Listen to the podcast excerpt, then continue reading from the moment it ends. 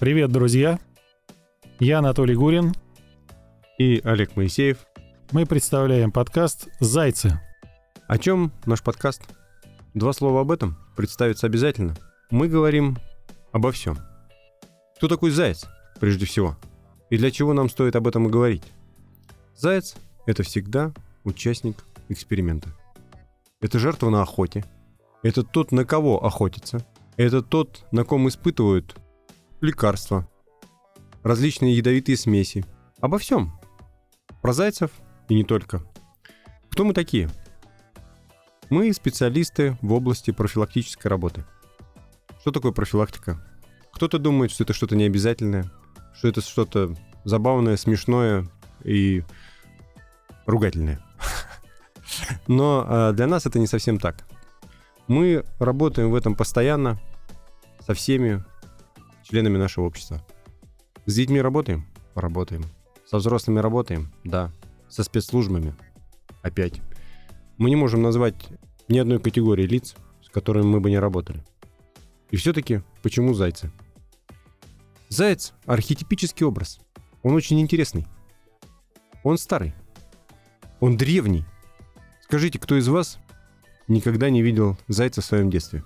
Зайчика. Маленького, белого, ушастого. Сказки. Все помните? Хотя бы эту сказку, которой заканчивается «Дед вылечил зайчика и остался у него жить». У зайца. Водины пошли. Ну, было же такое. Помню, что вот это вот у зайчика была избушка глубиная, у лисы ледяная. И вот все вот эти вот неприятности у нас сегодня на дворе сегодня какое? 15 А, сегодня 15 Вчера вечером пошел снег, все замерзло, и вот как раз вот лисица могла бы еще некоторое время пожить в своей избушке, но получается так, что, что у нас ситуация как раз другая. Зайчика постоянно откуда-то выгоняют, обижают. И если не медведь, не какой-то благородный защитник, не петушок, а зайчик всегда страдает. А какое отношение это имеет к нашей передаче? Что это? Ну, дело в том, что мы о зайчиках можем говорить достаточно много. Для нас зайчик — это образ не случайный. Оказывается, что работая в профилактике, а профилактика — это широкое понятие, и для того, чтобы дать всем сразу объяснение, чем мы будем заниматься, мы хотели бы сказать, что а, одно из самых серьезных явлений в нашем обществе сегодня – это зависимости. Зависимости совершенно разные. Химические и нехимические. Наркотические, алкогольные, табачные, игровые и прочие. Огромное количество. Губят наших граждан ежедневно. Пока мы будем вести свою передачу на территории нашей страны, обязательно кто-то попадет в больницу – и это не просто граждане, это те самые зайчики. Откуда взялся зайчик? Это был случайный, с одной стороны, а с другой стороны, а, наверняка навеянный образ, может быть, как раз теми детскими сказками. Мы его используем в своей профилактической работе. Приходя к детям и ко взрослым совсем разной аудитории, мы приносим с собой маленького белого зайчика. Маленький белый зайчик и капкан – чтобы объяснить детям и взрослым, как формируется зависимость. А как она формируется? Знает кто-нибудь из вас? Наверняка. В аддиктологии, превентологии огромное количество концепций. Сложных. И если мы сейчас будем сидеть и э, научной терминологии здесь блистать с Анатолием через слово, да. я думаю, нас недолго послушают. А мы бы хотели, чтобы вы оставались с нами. Надолго, а может быть навсегда. Потому что мы долгожители, многодетные отцы – и я считаю, что нам есть чем с вами поделиться. Давай, наверное, немного расскажем все-таки о себе более подробно. А то начали с зайцев. Конечно, я тоже иногда хожу на охоту. Зайца я, кстати, в этом году там совершенно не встречал. Ну, речь сейчас не об этом. Значит, друзья, мы с Олегом Олеговичем э, являемся превентологами, специалистами по профилактике зависимостей. Работаем мы в первую очередь с детьми, в том числе работаем и со взрослыми, с родителями этих детей, и все свои силы прикладываем к тому, чтобы то количество пострадавших граждан, которые у нас ежегодно, к сожалению, из-за различных зависимостей попадают кто-то в больницу, а кто-то еще глубже, оно э, уменьшилось. Кто-то еще глубже. Это, это вот очень точно ты подметил просто. Не, вы не подумайте, что мы смеемся над потерями. Действительно очень серьезная проблематика, а потому как э, если цифры статистики не врут, а мы полагаемся на цифры статистики общественных организаций, а не государственных, которые, как известно, все время привирают. Как сказал один из деятелей Третьего Рейха, есть ложь, есть наглая ложь, а есть статистика. Это как раз то, о чем мы говорим. Так вот, общественные организации, которые у нас сегодня обнародуют статистику повреждений и поражений от зависимостей, они называют такие цифры. Например, алкоголь – это 500-700 тысяч погибших ежегодно в нашей стране. Табак – это до 500 тысяч погибших в нашей стране. Другие наркотические вещества а совокупно дают около 100 тысяч погибших в нашей стране. Поэтому вот это вот еще глубже – это миллион наших граждан, которые ежегодно погибают. А насколько верна статистика, судить может быть вам. А насколько она действительно верна? Кто-нибудь знает количество наркозависимых в нашей стране? Я думаю, никто. Точных цифр нет ни у кого. Если кто-то видел или слышал, Совет Безопасности президент Владимир Владимирович Путин, собравший генералов, сказал им, дорогие генералы, в нашей стране наркозависимых 7,5 миллионов человек. А до этого, когда существовала такая контора под названием ФСКН, Федеральная служба по контролю за оборотом наркотиков, Виктор Иванов, генерал, богатый человек, миллиардер, выступая перед Государственной Думой с докладом, назвал цифру в 10 миллионов наркозависимых.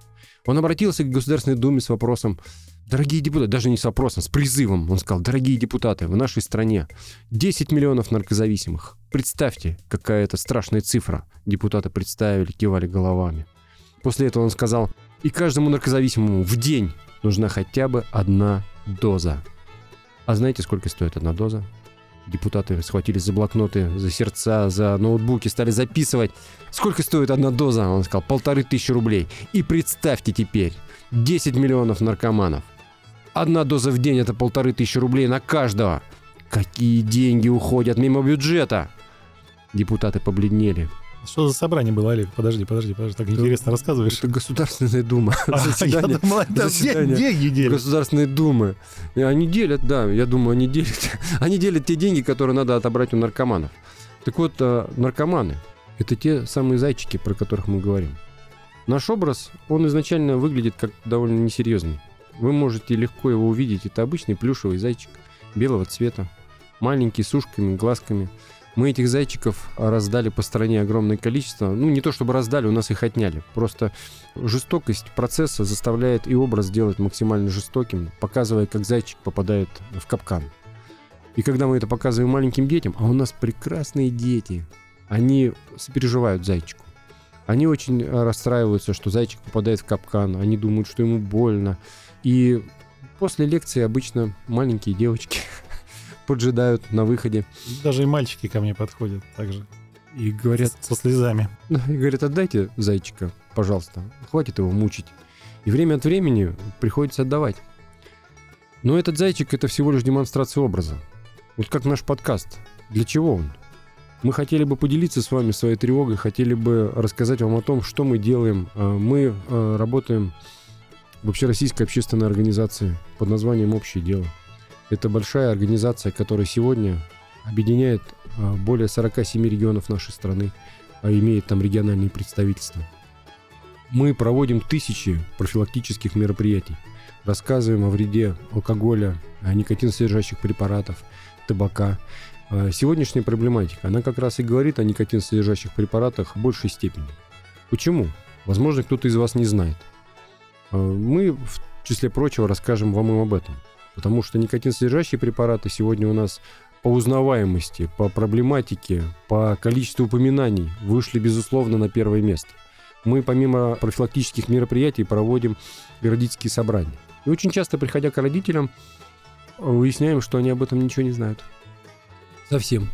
Мы приходим, э, спрашиваем буквально простые вещи. Если вы сможете ответить на этот вопрос, это будет очень забавно. Например, мы спрашиваем, что такое наркотик? Кто из вас знает? Родители очень часто не могут на это ответить. Делают удивленные лица и дают самые странные ответы.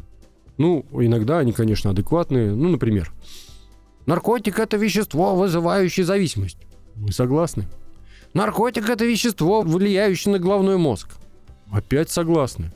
Наркотик – это такое вещество... Одна бабушка очень интересно стала на родительском собрании. Я спросил, что такое наркотик. Она первая подняла руку, встает такая на палочку опираясь и говорит, наркотик – это зло. Опять согласны. Безусловно, может быть, самый полный ответ, наверное, со стороны бабушки прозвучал. Но тем не менее, кто-то из вас, слушателей, знает, что такое наркотик? В нашей стране определение звучит так. Наркотик – это вещество, внесенное в список запрещенных наркотических веществ. И все. Все остальное тоже да. Зло, опасность, влияющая на нервную систему, изменяющее восприятие, безусловно, да, но вместе с тем, это просто запрещенное вещество. И отсюда обычно следующий вопрос. А табак и входящее в его состав вещество никотин является наркотиком? Его, видимо, просто забыли туда записать. Вот мне кажется, вот так обстоит ситуация. И с другими наркотическими средствами, которые у нас продаются в обычных продовольственных магазинах, ситуация обстоит точно так же. Их просто туда забыли почему-то, вот почему-то записать. Забыли. Прошло 500 лет. Ну, в кавычках, конечно. Прошло... Итак, наша передача выходит в 2020 году. Прошло более 500 лет с того момента, как Колумб открыл Америку.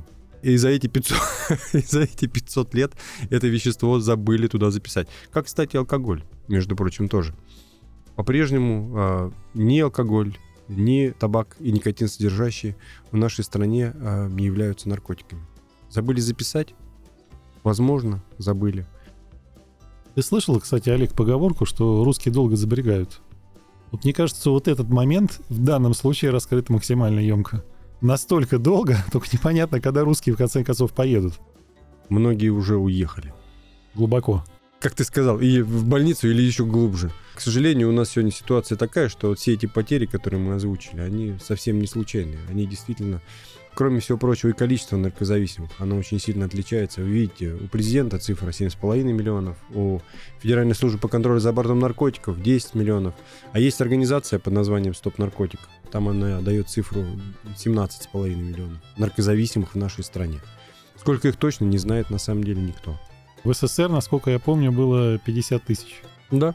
Да. На 290 почти... миллионов человек населения, а сейчас у нас 140, в лучшем случае 5 миллионов человек населения, и цифры звучат значительно более ужасно. Ну, мы здесь не для того, чтобы вас попугать. Мы здесь для того, чтобы предложить вам систему противодействия. Мы работаем с профилактикой, а профилактика это не просто болтовня. Это система жестких мер.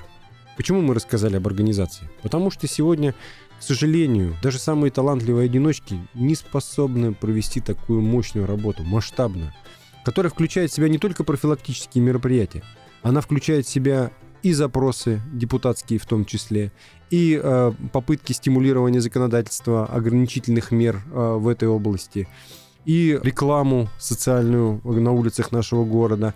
Все это разные люди, которые работают по разным направлениям. Вот наша организация «Общее дело», в которой мы и состоим как добровольцы, просто слово волонтер. Вот мне как-то вот. Да, мне тоже что-то оно никак не нравится. Я просто вот это вот, оно сейчас вот был год волонтера, месяц волонтер. Вот это вот, вот это вот волонтер. А кто такой вообще волонтер? Вот, между прочим. Это тот, который занимается всем, по-моему. Да. Вот я сейчас вот вижу волонтеров, и, значит, и бабушек через дорогу переводить, и макулатуру собирать. Одновременно. Да, да, да, при этом. Он ведет бабушку через дорогу и собирает тот песок, который с нее сыпется. И тут же сдает его, значит, в пункт вторсырья, получает там какие-то бонусы. Получает там какие-то бонусы. Сегодня волонтерами называются все. Мне не очень, я, если честно, не очень люблю э, вот само название, просто потому что э, название французское. А между прочим, да, чтобы вы понимали, очень многие французские названия по итогу войны 1812 года, они стали для нас ругательными. Я, в числе прочего, имею аккредитацию эксперта Роскомнадзора ну, в сфере экспертизы информационной продукции. В одном из тренингов прозвучала такая интересная информация. Например, кто из вас знает, что такое шаромыжник? Шаромыжник – это слово, которое пришло к нам после войны 1812 года. Каким образом оно появилось?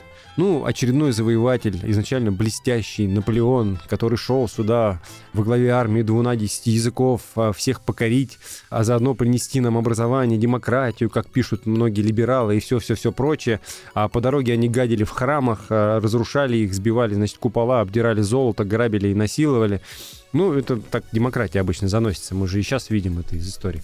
Так вот, э, эти ребята браво дотопали до Москвы. Здесь попали в самую неприятную ситуацию. И партизанское движение общенародное, и действия Кутузова вынудили их отправиться обратно не в том составе, в котором пришли, потому что пришло их полмиллиона, а обратно отправилось значит, значительно меньше, а остальные потонули в Березине, там Наполеон на своих каких-то дрожках еле убежал. Ну так вот, шастали они э, по морозу, попытки найти себе какое-то пропитание, отбившись от армии, ходили замерзшие, замотанные в разные тряпки. Это уже в финале было, Олег, потому что на самом-то деле Наполеон зашел в Москву, это был сентябрь-октябрь, условно говоря. Да, но мы, да, мы прям сразу, давай не будем пересказывать всю войну 1812, да, ладно, да прям сразу к финалу. Я просто поясню слово «шаромыжник». Там еще одно слово есть интересное, просто это все имеет отношение к нашей передаче. Она, не думайте, что она ни о чем. У нас есть четкая концепция, у нас есть четкое направление, направления. И работаем мы по всем направлениям. Просто профилактика должна охватывать все структуры нашего общества. И то же самое, она не может оставлять без внимания какие-то определенные части, даже язык. Понимаете, в чем дело? Если мы языком своим не можем донести, своими словами не можем донести те мысли, даже самые прекрасные, которые мы пытаемся донести, толку от нас чуть. Так вот, ходили вот эти в финале, да, Анатолий, я про финал, прям возьмем финал. Замерзшие солдаты французской армии шастали по дорогам и заходя в избы теплые, натопленные, где пироги, щи и все остальное, они стояли у двери и, жалобно заглядывая в глаза русским крестьянам, тем самым, которые гоняли их по лесам дубинами, говорили так примерно «Шагами, шагами», ну, что значит «дорогой друг, дорогой друг», ну, в общем, пожрать что-нибудь, дай что-нибудь пожрать. Вот. И с той самой войны 1812 года шаромыжниками стали называть попрошаек, стали называть тех людей, которые вот ходят в жалком виде, что-то выпрашивают, широмыжники. Вот, сегодня таких широмыжников у нас огромное количество. И еще одно, кстати, слово от э, французского слова «швалье». Шваль. То есть почему так важно понимать, что очень многие слова, которыми сегодня замусорен наш язык, они тоже имеют отношение и к нашей работе, профилактике. Почему? Потому что сегодня мы говорим о профилактике в самом глубоком смысле этого слова, как о системе жестких мер. Мы пытаемся сделать так, чтобы наши граждане не попадали в больницы. А что у нас происходит сегодня? От никотин содержащих препаратов в больницы попадают дети. Возможно, это ваши дети. Кого-нибудь из тех, кто сейчас слушает нашу передачу. Они попадают туда каждый день. А можно с этим что-нибудь сделать? И кто-то разводит руками и говорит, ну, может быть, нельзя? Мы говорим, нет, можно. Давайте просто работать. Не как волонтеры. Волонтер. Не как... Ну, кстати, не французское слово ли волонтер? Именно, я поэтому так подробно рассказывал. Вот, я чувствую, к чему ты клонишь. я, я аккуратно за э, тот короткий период времени, который у нас есть, я аккуратно подвожу к понятию, что мы никакие не волонтеры. Вот у нас добровольческая организация, доброволец. Вот по, заметьте слово, доброволец. Добровольцы, комсомольцы. Вот Понимаете, героизм, героика. Вот этим должно быть наполнено любое содействие. Оно не обязательно платное, действительно. Мы очень многие вещи делаем э, даром. Делаем, как э, говорила сова из популярного мультика, безвозмездно. Но, тем не менее, наша задача понять, что это не просто безвозмездный труд, э, халява какая-то. Нет, это героика, это настоящее служение, это помощь ближнему, помощь друг другу. Только так выживает любое общество. Даже вот в тех сложных условиях какой-то странной э, капиталистической системы, в которой нас сегодня поставили. Где все на рубль, где все меняется, продается, покупается. Мы бы хотели, чтобы все-таки каждый э, на своем месте пытался сделать э, что-то для другого. Был замечательный писатель грузинский, его звали Надар Думбадзе.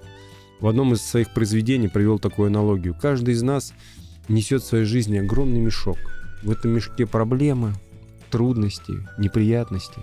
И этот мешок тяжел, и каждому, согнувшись, предстоит нести его всю свою жизнь. И вот возьмите и начните поддерживать и приподнимать мешок того, кто идет перед вами.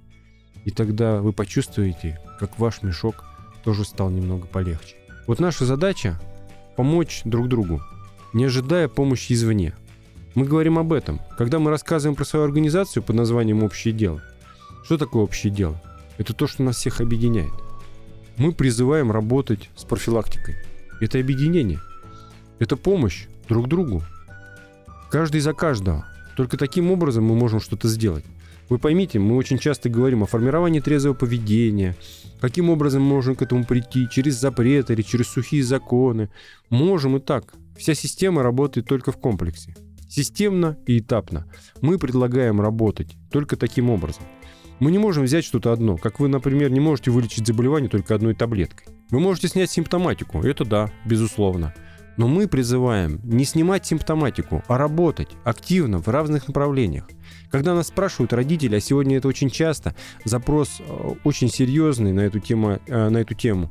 Э, нас спрашивают, ну а что вы, что самое главное?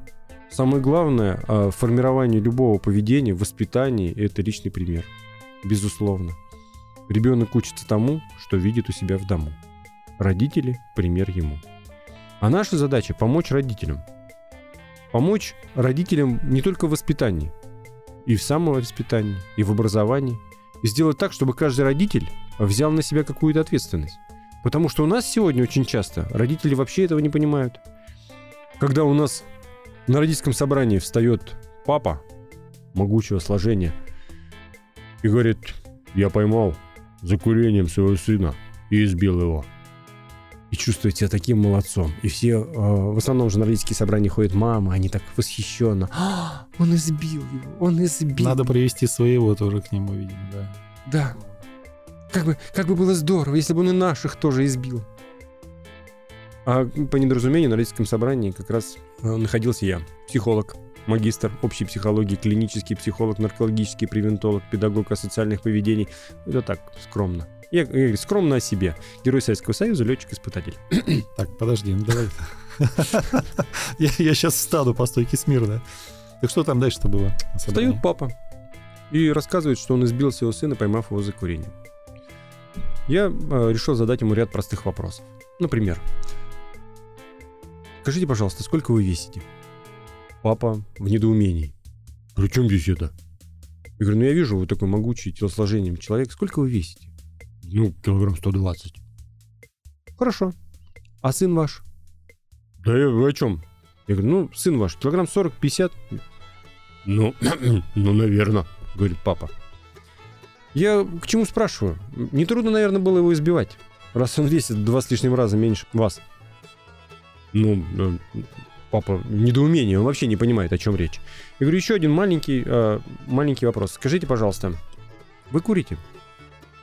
Ну, а, а это при чем? Я говорю, ну вы курите? Да.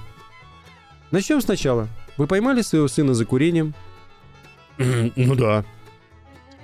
И избили его? Да. А избили вы его за то, что он берет с вас пример? Нет. Как же нет? Подождите. Вы курите, сына поймали за курением, избили его за то, что он берет с вас пример. Да нет, я за курение его избил. Так вы сами курите. Ну так я взрослый. Вот это потрясающий ответ. Я говорю, ну тем не менее, за что вы убили своего сына? Почему так подробно об этом рассказываю? Потому что папа, схватившись за голову, просидел до конца родительского собрания, размышляя о вот, какой-то несостоятельности собственной, очевидно, может быть, ища изъяны в моей какой-то теории, потому что папа очень долго э, и напряженно размышлял. Он сказал «да», потом «нет», потом «как интересно у вас все построено». Так это не у нас построено, это у вас. Вы поймите, что ваше воспитание, воспитание ваших детей, оно идет через личный пример. Всегда. И наша задача э, нашей передачи, нашего подкаста и состоит в том, чтобы дать не только возможности по воспитанию, потому что мы действительно психологи, мы, правда, очень много работаем в образовательной среде, но не только. Удивительно, но сегодня нет понимания, с какого возраста должна начинаться профилактика, с кем она должна проводиться, какими системами, когда она должна заканчиваться. Я могу назвать возраст своей аудитории от двух с половиной лет до 96. И, между прочим, все эти люди, которые проходили через наши занятия, они все а, получили какую-то пользу. Я надеюсь, что и вы получите пользу от нашего подкаста. И мы думаем а, выходить достаточно часто и рассказывать вам о сегодняшних проблемах и сложностях. Почему? А, просто по ситуации об этом больше, к сожалению, никто не расскажет. Огромное количество специалистов, которые сегодня у нас работают – не могут этого сделать в силу объективных причин. Вот э, волонтер или доброволец может быть не так важно в данном случае. Это важно для нас. Но мы бы хотели быть добровольцами. Хотели работать не за рубль, а за идею. И идея, которую мы несем, она заключается в том, что формирование трезвого, здорового поведения – это абсолютная норма на сегодня. И попытка отнять это трезвое поведение, отнять само качество трезвости, заменить его на другие странные иногда построения, принести в общество потери, а, депопуляцию, разрушение института семьи. Все эти явления не могут не вызывать тревоги у любого нормального человека. И наша задача, в первую очередь, сделать так, чтобы эти явления перестали играть серьезную роль в нашем обществе. Безусловно, а, возможно, мы не избавимся от них совсем. Но наша задача сделать так, чтобы они, может быть, стали незаметными, может быть, несущественными, а может и действительно совсем ушли из нашей жизни. Поэтому рассказывать об этом мы будем, показывать в данном случае не сможем, а говорить об этом мы считаем важным, необходимым и нужным. Будем продолжать. Я считаю, что на этом наш первый выпуск можно завершить. Анатолий. Да. До новых встреч. Спасибо.